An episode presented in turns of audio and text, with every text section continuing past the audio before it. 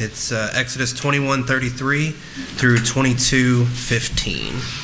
When a man opens a pit, or when a man digs a pit and does not cover it, and an ox or a donkey falls into it, the owner of the pit shall make restoration. He shall give money to its owner, and the dead beast shall be his. When one man's ox butts another's so that it dies, then sh- then they shall sell the live ox and share its price, and the dead beast also they shall share. Or if it is known that the ox has been accustomed to gore in the past, and its owner has not kept it in, he shall repay ox for ox, and the dead beast shall be his. If a man steals an ox or a sheep and kills it or sells it, he shall repay five oxen for an ox, and four sheep for a sheep. If a thief is found breaking in and is struck so that he dies, there shall be no blood guilt for him. But if the sun has risen on him, there shall there shall be blood guilt for him. He shall surely pay. If he has nothing, then he shall be sold for his theft. If the stolen beast is found alive in his possession, whether it is an ox or a donkey or a sheep, he shall pay double. If a man causes a field or vineyard to be grazed over, or lets his beast loose and it feeds in another man's field, he shall make restitution from the from the best in his own field in his own vineyard. If fire breaks out and catches in thorns so that the stacked grain or the standing grain or the field is consumed, he who started the fire shall make full restitution. If a man gives to his neighbor money or goods to keep safe, and it is stolen from the man's house, then if the thief is found, he shall pay double. If the thief is not found, the owner of the house shall come near to God to show whether or not he has put his hand to his neighbor's property. For every breach of trust, whether it is for an ox, for a donkey, for a sheep, for a cloak, or for any kind of lost thing, of which one says, This is it the case of both parties shall come before God. The one whom God condemns shall pay double to his neighbor. If a man gives to his neighbor a donkey or an ox or a sheep or any beast to keep safe, and it dies or is injured or is driven away without anyone seeing it, an oath by the Lord shall be between them both to see whether or not he has put his hand to his neighbor's property. The owner shall accept the oath, and he shall not make restitution. But if it is stolen from him, he shall make restitution to its owner. If it is torn by beasts, let him bring it as evidence. He shall not make restitution for what has been torn. If a man borrows anything of his neighbor, and it is injured or dies, the owner not being with it, he shall make full restitution. If the owner was with it, he shall not make restitution. If it was hired, it came it came for its hiring fee. If you're new or newer to the church, or maybe you're visiting, you know, we have a lot of misconceptions about church, and I think kind of the, the old school thought was, well, if you have if you go to church, then you have your stuff together, or people that go to church should have their, their act together and kind of have their life together. And and and to be real honest with you, we're here today. We're we're here in worship because we don't have our lives together. See, I'm here because I'm a needy person, and I need the body of Christ. I need other brothers and sisters in Christ to help me as they use their gifts and I use my gifts. We help each other to, to honor and obey the Lord. So, um, if you're a needy, then this is a good place for you to be um, because you're in, in good company. But we are glad you're here. We're in the book of Exodus, if you would turn in your Bibles. And, and, and we say that. I know Chase was really wanting you to read your Bibles. We did our, our Bible uh, reading. We, what we do every week is we read the teaching text typically for the day, and this is our teaching text. We've been walking through the book of Exodus verse by verse, and we've we've got through the really fun, awesome part. To be honest with you, and now we're at a part that's that's drier. It's a little more difficult to get through, but you know what? We're going to get through it, and we're going to take a, the next couple weeks. Uh, then we're going to start taking bigger chunks of the text to get through, but uh, we, we do expository preaching here, and we're going to walk through this text, Exodus chapter 21. And what's happened, God has brought the nation of Israel, if you know the story, God rescued the Israelites from Egypt using 10 judgments or 10 plagues, and He brought them through the Red Sea miraculously. Incredible event that took place as they come through the Red Sea. And, and what's happened since that time is He's bringing the nation to his land, and he's going to give them this promised land. But they've got they're on a journey from the Red Sea in Egypt. Uh, they're on a journey to the promised land, and they've come up to the, the mountain, Mount Sinai. And they take a break here, and they're going to be here about 11 months. And during this 11 month period of time, God is going to give him his law. And he, we've already seen, we've already studied, he gave them the Ten Commandments, those 10 words. We've already studied through that, and now he's given them what we call the civil law in chapters 21 through 23. What he's done is he's taken the moral law and he's applied it to their lives. And last week we saw the fifth commandment and the sixth commandment apply. What's the fifth commandment? Anybody remember? Do you remember? Yeah, you got to do your little motions there. Yeah. Honor your father and mother is how we remember. Yeah, right? Yeah, honor your father and mother. We saw that that law applied. And also the sixth commandment. What's the sixth commandment? Yeah, don't murder, right? We saw that applied um, to their lives. And, and some of you may be asking, you know, we're, we're in the middle of this study of the law. This is Old Covenant. Why are we even doing this? What's the point? I mean, we're New Testament, New Covenant Christians. We're not under the law, we're not bound by the law. In fact, Jesus fulfilled the law, so why are we studying this? I mean, Jesus kept the law, and so we who are in Christ, the Bible says, because Jesus kept the law, we who are in Christ, guess what? We've kept the law too. What's true of Jesus is true of us. Isn't that amazing? Aren't we glad of that? So, why are we even studying? Well, a couple reasons why we're studying this Old Testament is number one is God God's character is revealed in the Old Testament. As we read these pages, and we've already we've seen it already, haven't we? I mean, think about the Israelites. What did they do? They cried out to the Lord. And the Lord heard their cry, and He came to their aid. He's merciful, isn't He? And He pours out judgments upon the Egyptians. We see His justice. So we're seeing the character of God in the pages of Scripture. And, and I liken it kind of like to my own household. I mean, everybody in their house, your house, you have rules. And some of you, maybe you're just married, or maybe your your your children are just they're just infants now. But as they get older, you're going to have to husband and wife. You're going to have to come together. You're going to have to get on the same page. Like, hey, we're going to have some rules in our household. And, and everybody has the, the normal rules. You know, you have to obey, you have to do what I tell you to do. And in our household, it was yes, sir, no, sir, yes, ma'am, no, ma'am, please, and thank you. But, you know, when the children disobey, what do you have to do? Yeah, you have to discipline, and, and people do that different ways, and, and it depends on the kid. I've got some kids I can just, and then that does it, right? Now, some kids that don't do it, right? So I have to tan the hide, right? I take the spoon or the belt or whatever, and I have to give swats. Well, some things you disobey or you're disrespectful, or whatever. You, you get one swat, two swats of the spoon. But in our household, I can't stand lying kids. So in our household, when you lie, guess what? You just whoop until you get tired. you got to lay the wood down on children when they lie. So, what you could do by looking at Jenny and my household, you could tell a lot about the parents by the rules that they enforce and how they discipline their children. Same is true of God. We read His law and we see his character, what he likes, what he doesn't like.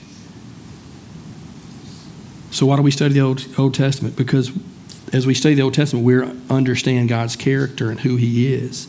The second reason we study the Old Covenant is because in the law we see our sin. 1 Timothy chapter 1 verse 8 and 9. Paul writes, "Now we know that the law is good, and it is good if one uses it lawfully." Understanding this, that the law is not laid down for the just, but for the lawless and disobedient, for the ungodly and sinners, for the unholy and profane, for those who strike their fathers and mothers, for murderers. Now, an unlawful use of the law is, is this is trying to keep the law in order to attain or get salvation, to make ourselves good enough that God will accept us. That's an unlawful use of the law. That's wrong. It can't be done. That's not the purpose of the law. What does the law do? It shows us we're sinners. Paul calls it a tutor, a schoolmaster in Galatians chapter 3. Let's look at that text, Galatians 3 23 through 26. Now, before faith came, we were held captive under the law, imprisoned until the coming faith would be revealed. It's kind of what in line with what Phil was talking about. We're all slaves of sin, right? We're under the law. We can't obey it. We want to keep it, but we just can't. We keep messing up. So then, the law was our guardian until Christ came. And sometimes it's called a tutor or schoolmaster, in order that we might be justified by faith. But now that faith has come, we're no longer under a guardian, for in Christ Jesus you are all sons of God through faith. One of the purposes of the law is Paul, it shows us our sin. It points out that we're sinners in need of a Savior. The third reason we study the Old Testament is that it Old Testament foreshadows Jesus Christ. It points us to Jesus. John chapter 5, Jesus says this, speaking to the religious leaders You search the scriptures because you think that in them you have eternal life.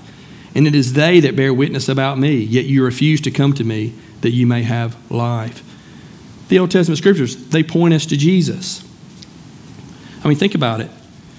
Think about the Old Covenant, all that we know about the Old Covenant. Morgan and is teaching our students, the middle school and high school kids, the story of the Bible. And we've learned this, right, already, but they're, they're going back through it again. There's some students that, that are new to our church and they haven't learned that yet, and they're going through the, the overview of the Bible, the story of the Bible. And what does this old covenant teach us about Jesus? Well, you think about it, Jesus is the, the, the seed of the woman who's going to crush the head of the serpent. You remember Genesis 3 15, where God's cursing the serpent? Jesus is the Passover lamb who takes away the sin of the world. He's the kinsman redeemer. He's the priest that's better than Aaron. He's the mediator that's better than Moses. He's the once for all sacrifice that takes away our sin. He's the temple, not the temple in Jerusalem, but that temple in Jerusalem points us to our true temple. Revelation chapter 21 says, Jesus Christ. If you want to know Jesus, you must know the Old Testament.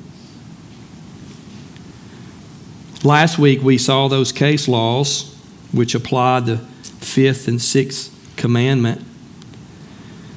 When somebody's hurt, when injury occurs, and someone is responsible, there's compensation, there's reparation. It must be made, right? God is just and He wants His people to treat others rightly. And so today we come to chapter 21, verses 33 and following, and we're going to look at nine case laws. They're, they're all applications of the, not the fifth and sixth commandment, but today the eighth commandment. What's the eighth commandment? Do you remember? The eighth of the ten? Really? Remember, if you if you steal, what do they do in some countries? They cut off your hand, right? So don't steal. So what these these case laws are, it's an application of the eighth commandment. So there's a couple points I'm going to make, but we're going to look at these nine case laws. And what I would encourage you to do, uh, it, it, would be better for you if you took the Bible and you read through these with me. We're not going to read them again. Chase has already read for us, but we're going to point those things out. I think it'll be helpful. If you, if you don't have a Bible, there's a black Pew Bible in front of you. It's page 74. I teach out, of, my Bible is the black Pew Bible. That's what I use. Um, page 74. So turn there with me. It'll help you. And, and this is how I explain that better. Uh, when, when my wife and I were overseas, my wife is really smart and I'm not. And so we're learning a, another language. And so for me, in order to learn a language, I had to see it, hear it, feel it, taste it. I mean, I would I just had to for 2 years of my life, I came home with a headache every day. No, no exaggeration. I had a headache trying to learn this language. Well, my wife, God made her differently, and she could just listen to the conversation and pick up on the language. Yeah, it was terrible. She didn't have to study. She stayed at home, took care of the kids. I spent eight, ten hours a day studying the language uh, and I did that for several years. But I had to write it down and see it. So for you, it might be better if you're seeing it, not just me talking about it, but if you're seeing it, seeing the text, I think it's going to help you today. We're looking at these nine case laws, and there's a couple points I think we can learn from this text. Number one, these case laws teach us that those who break God's law have to submit to the demands of perfect justice. We begin to see that perfect justice last week as there's compensation and reparation being made. And isn't it wonderful? To me, it's kind of refreshing last week. You see these things happen as laws being broken and people are being injured and, and hurt and, and this, that, and other. You know, man, it's kind of nice to see justice laid out in Scripture. If somebody's hurt and you're, you're the, the, the reason for it, what do you do? You compensate and you take care of that person. Wow, justice, isn't it? Isn't it beautiful? It's wonderful. Well, let's look at these nine case laws. Look at verse 33 to 34. This is the loss of livestock due to negligence. Okay? Someone's dug a hole, they've dug a pit, whether it's a cistern or, or whatever, we're not sure. But what they didn't do is they didn't cover the hole up. And so what happened is something fell into it, an animal, right? An ox or a donkey falls into it. And you're going to see it's an agrarian society that we're, we're reading about here, right? Israel was an agrarian society. They were farmers and they had a lot of animals. And we're reading this about ox and donkeys and sheep and da da da. But remember the context here. This was their livelihood. This is how they fed their family. So when their ox that they have one of falls into a pit that their neighbor dug and didn't cover up, that's a pretty big deal. Yeah, the, the person has been negligent. And so, what's the right thing? What's the right thing to do? Yeah, take care of it, right? What do you do? You you pay you replace the animal, you pay for the animal to be replaced. Like I said, this is our livelihood. Pretty big deal.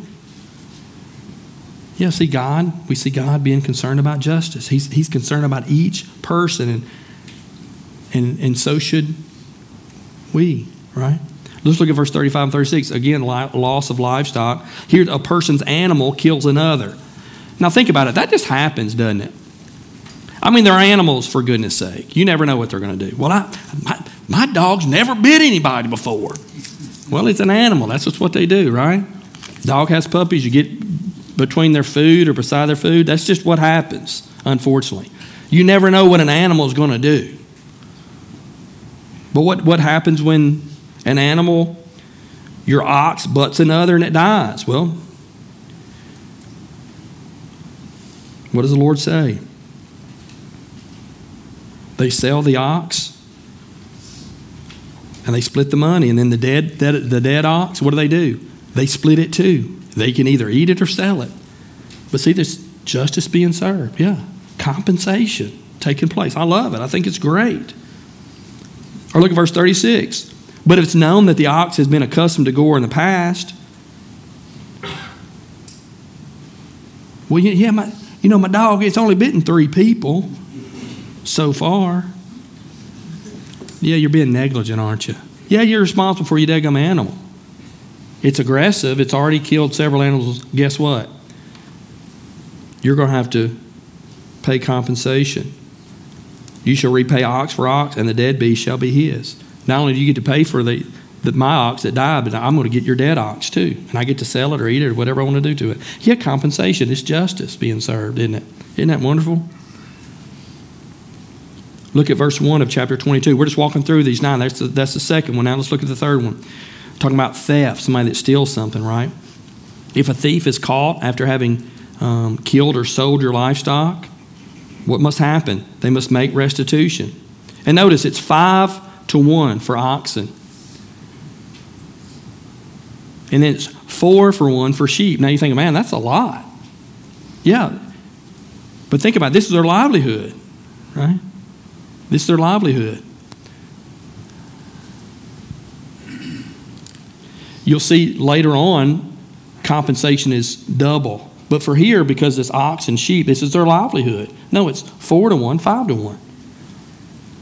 Ouch, right? Not only is it justice, but it's also a deterrent, isn't it? Yeah. Look at verse 2 through 4. There's a thief, it speaks about a thief that breaks in, and it's nighttime. Someone breaks in a house, it's at night, and the homeowner kills the intruder. Well, maybe the thief, all the thief was going to do was steal something. I mean, we don't know if they're going to hurt the family or not, but the homeowner doesn't know that either. What's a homeowner do? They assume the worst. You come in at night, you break into my house. I'm just assuming if you crazy enough to come in my house in the middle of the night, you crazy enough to hurt my family. And the intruder dies, there's no compensation. They lost their right to life when they came in your home, right? Yeah, for sure. But if it's during the day, notice what it says. But if it's during the day,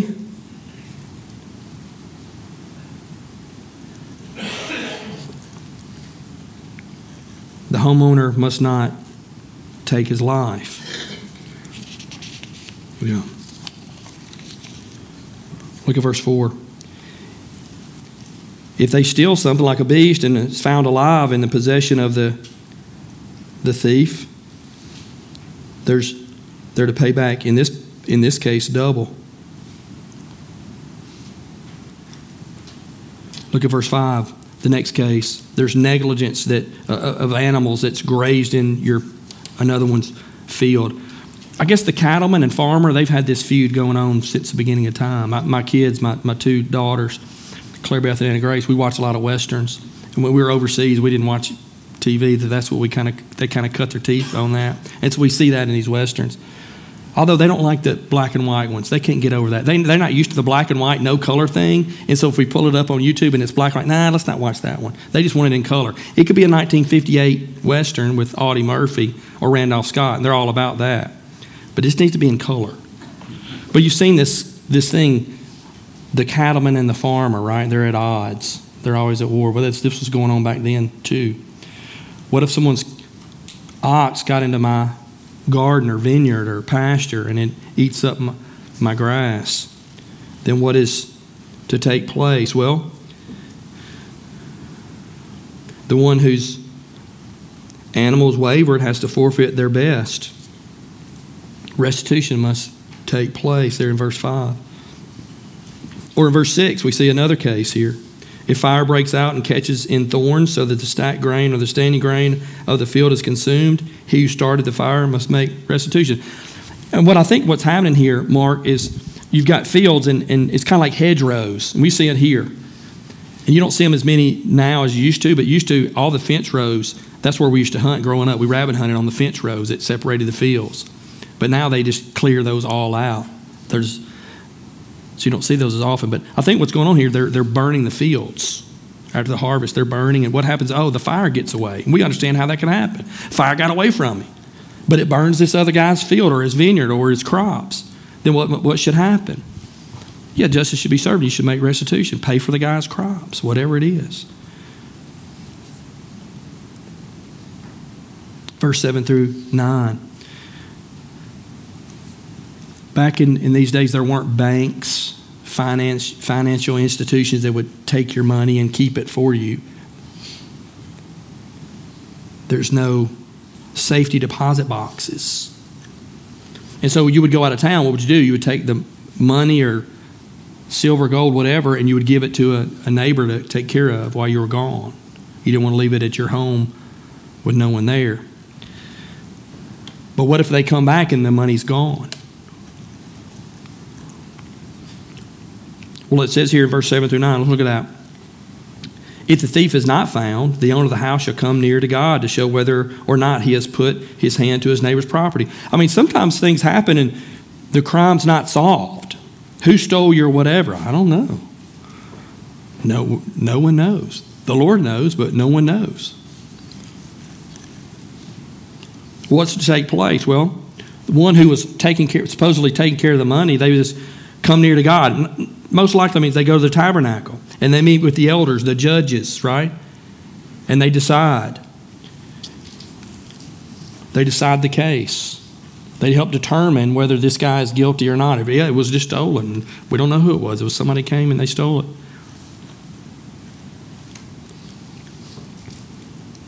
Verse 9 If the owner sees his property in the hands of another, this case will be brought before the elders the, at the tabernacle. And, and they would, they would decide.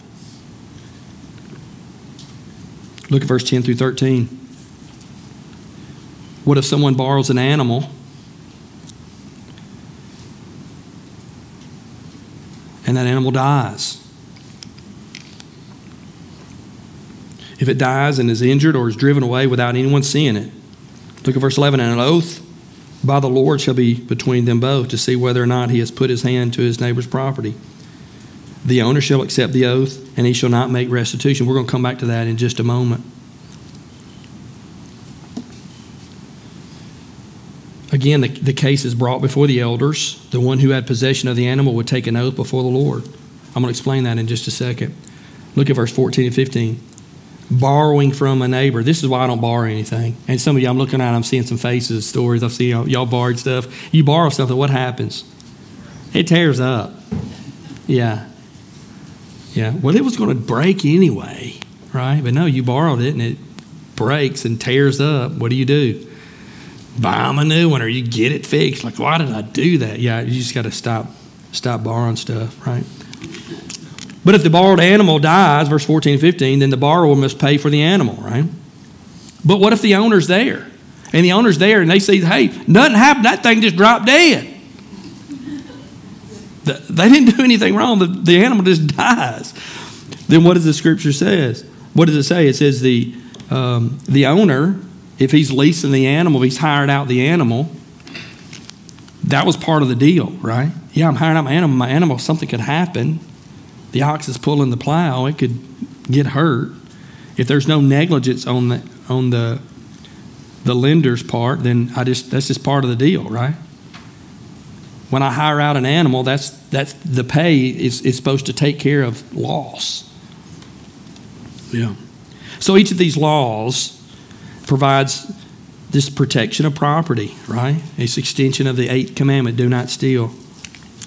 God, He expects us He's speaking, of course, to Israel. He expects them to take full responsibility for actions. Whether they intend for damage to be done or not, they still need to be responsible and, and just. And these are just examples, right? Just scenarios. What if this happens? How should we respond? These are just examples of what could arise. But what does these laws do? It teaches Israel how to, how to live in community with one another how to live justly, how to treat your neighbor. It helped them settle disputes and help them know about compensation that needs to take place. And it also deters criminals.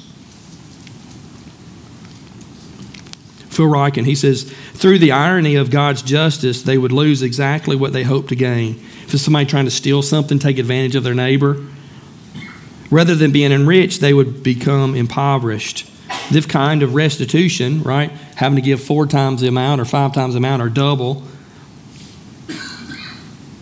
it satisfied the victim. Not only did he get his property back, but he got double or sometimes four and five times for his crime and his trouble. And these are, these are just civil laws given to the nation of Israel. And for, for us as Christians, we're not bound by these laws, are we? But I think there's things to think about, things we can learn about how we should treat one another. It's interesting here, you don't see anything about incarceration, do you? And why is that? Partly maybe because the, it's a, it's a, they're mobile, right? They're nomadic. They're not yet in the promised land. But partly, I think, too, is just you steal somebody's stuff you get caught, you get put in jail for five years. In five years' time, you get out. You've served your time. But yet, what about the victim? They're never compensated. Doesn't seem like justice, does it?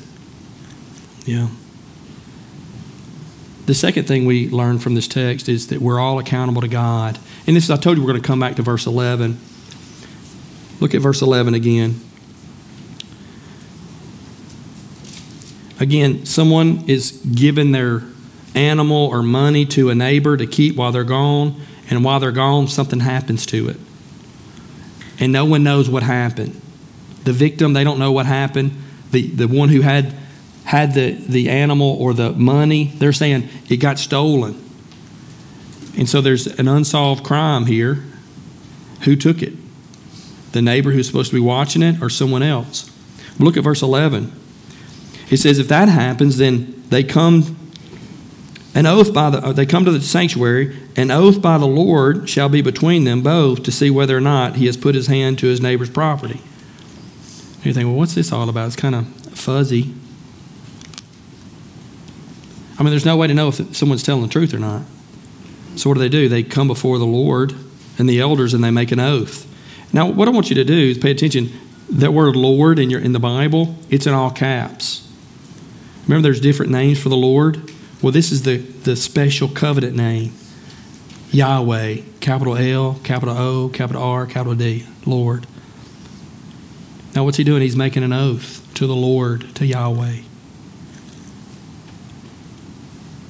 You think, well, people lie all the time. They lie under oath, don't they? They lie just, just as easy as they breathe, right? But in this context, I, I think things that's particularly interesting is the covenant name is used, Lord. And notice what happens to the owner. If this other person who they had your possessions, maybe your ox or your, your money, and you go out of town and you come back and it's gone, and they've made an oath to the Lord, what are you supposed to do? Look at verse 11. The owner shall accept the oath, and he shall not make restitution. What that tells me is this isn't just a someone giving their word. This is a pretty big deal. Because if someone makes an oath by the Lord, Yahweh, you have to say, yeah, okay, he's telling the truth. Why? Because that's a that was a heavy thing. It was one of them deals where they make an oath and you kind of back up, right? Because if you're lying, what, what are you going to do? You're going to have, you're going to be at enmity with Yahweh, with God. And you don't want to be at enmity with God.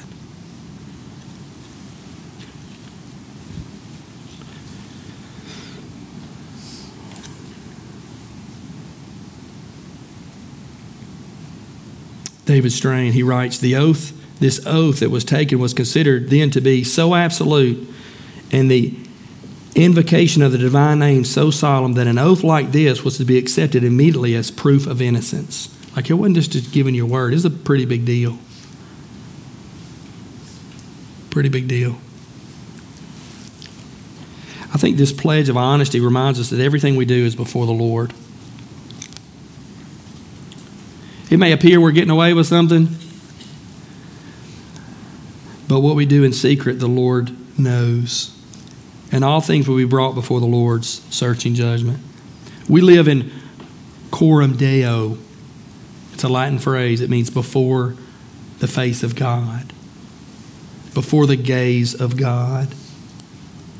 Nothing we do is hidden. He's omniscient, He sees all. He doesn't just see the action, He sees the motive behind the action. What if the culprit isn't called? You think God is, you think the God, the creator of the universe, is going to be hoodwinked, is going to be deceived?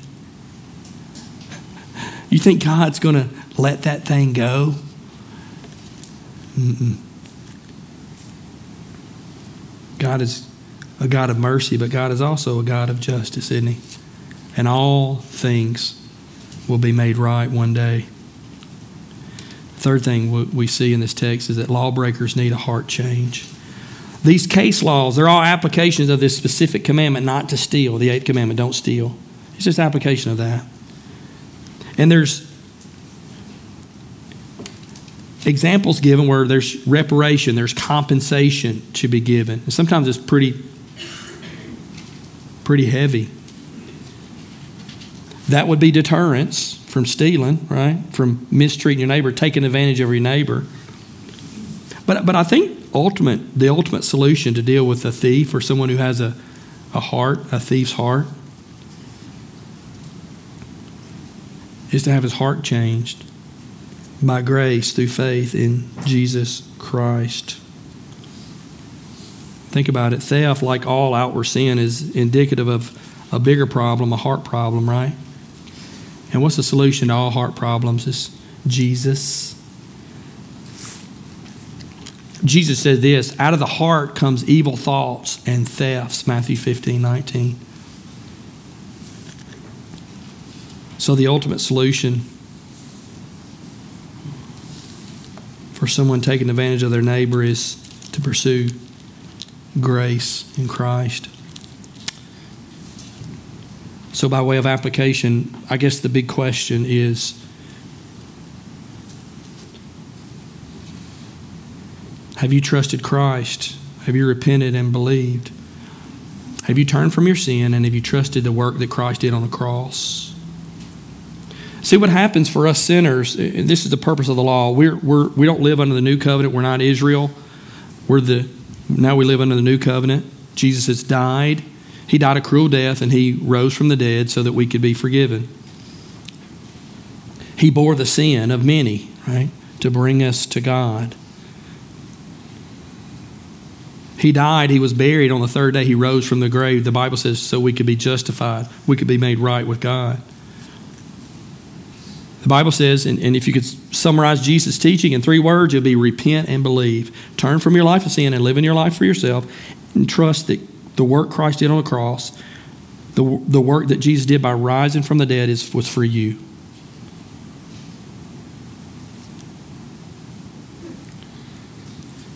Maybe another question to, to ask is Has your life been wrecked by the law of God? See, for us that are believers here, if we're all, for those of us have a testimony, for those of us who are Christians, say, hey, I'm following Jesus, I love Jesus. At one point in time, your life was wrecked by God, by the law. See, that's the purpose of the law, right?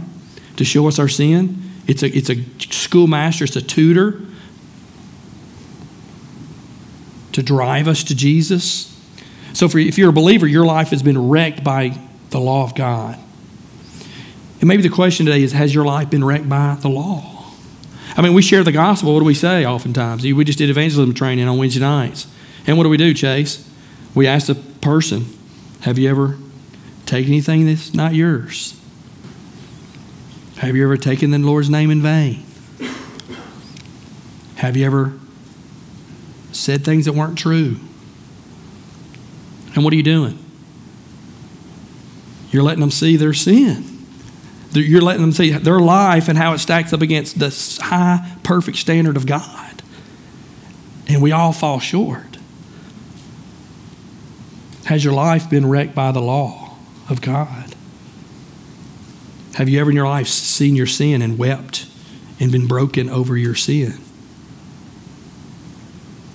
If not, Today, you need to recognize your sinfulness and your rebellion against the Lord. And the Bible explains it this way He says you're at enmity with God.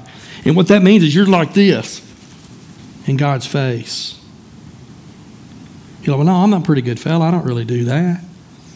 If you're not submitted to the Lordship of Jesus Christ, you're not following Jesus. That's where you're living your life. You're saying, not your way, but mine. And, and the Bible says He wants God wants you to repent and turn from living that life to a surrendered, yielded life to the Lord.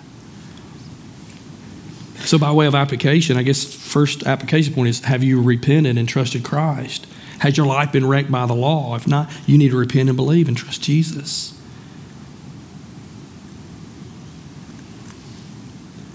Secondly, and this is for us Christians in the room, are we living justly in light of God's word? As we see in this text, it, we don't live on the law. Uh, we don't have to live by this to a T. But what do we learn from this text? We need to treat people rightly. We need to live just lives.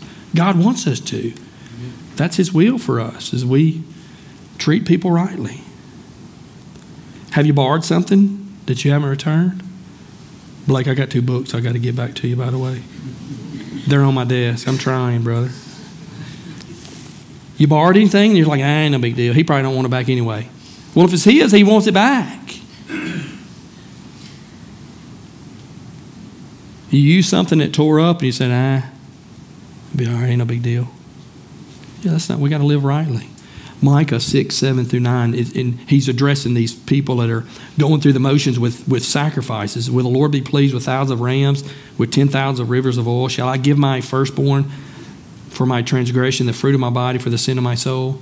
He has told you, O man, what is good. And this is what God desires.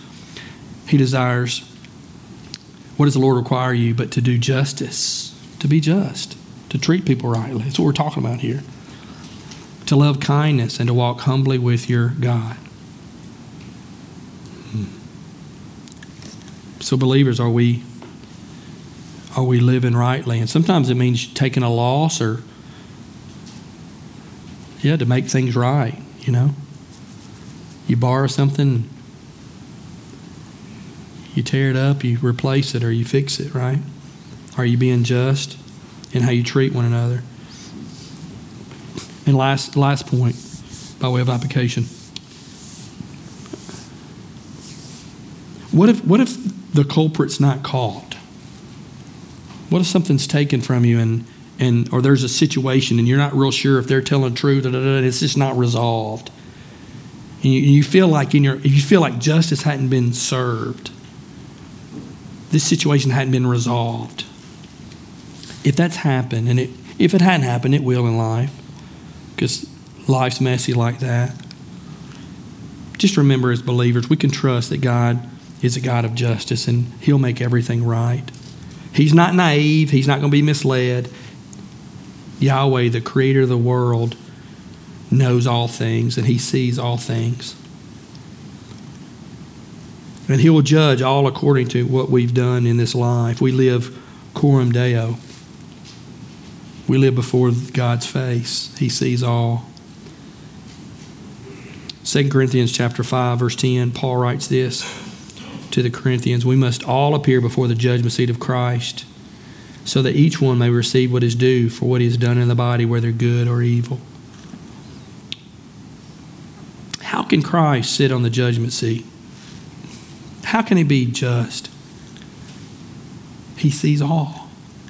Nothing's hidden and one day all things will be made right and if you're a believer, oh, boy, it gives us great comfort to know that all the things we've done wrong and all the things we will be done wrong are been dealt with by Christ. And we don't have to keep the law. We don't have to try, try, try, try, because Jesus kept it for us. So what do we do? We just trust Christ. And we, we try to please the Lord in light of our salvation. Because of what Christ done for us, we, we want to obey and please the Lord. But if you're not in Christ, I want to encourage you once again. One day you'll stand before the Lord, and everything will be made come to light. All your motives, all your misdeeds, all the selfish things you've done, all the lies, the cheating, it'll all be exposed. And God will pour out His wrath on you for all eternity for those sins. But the great the great news, the good news is that you can be free from that debt of sin and the guilt.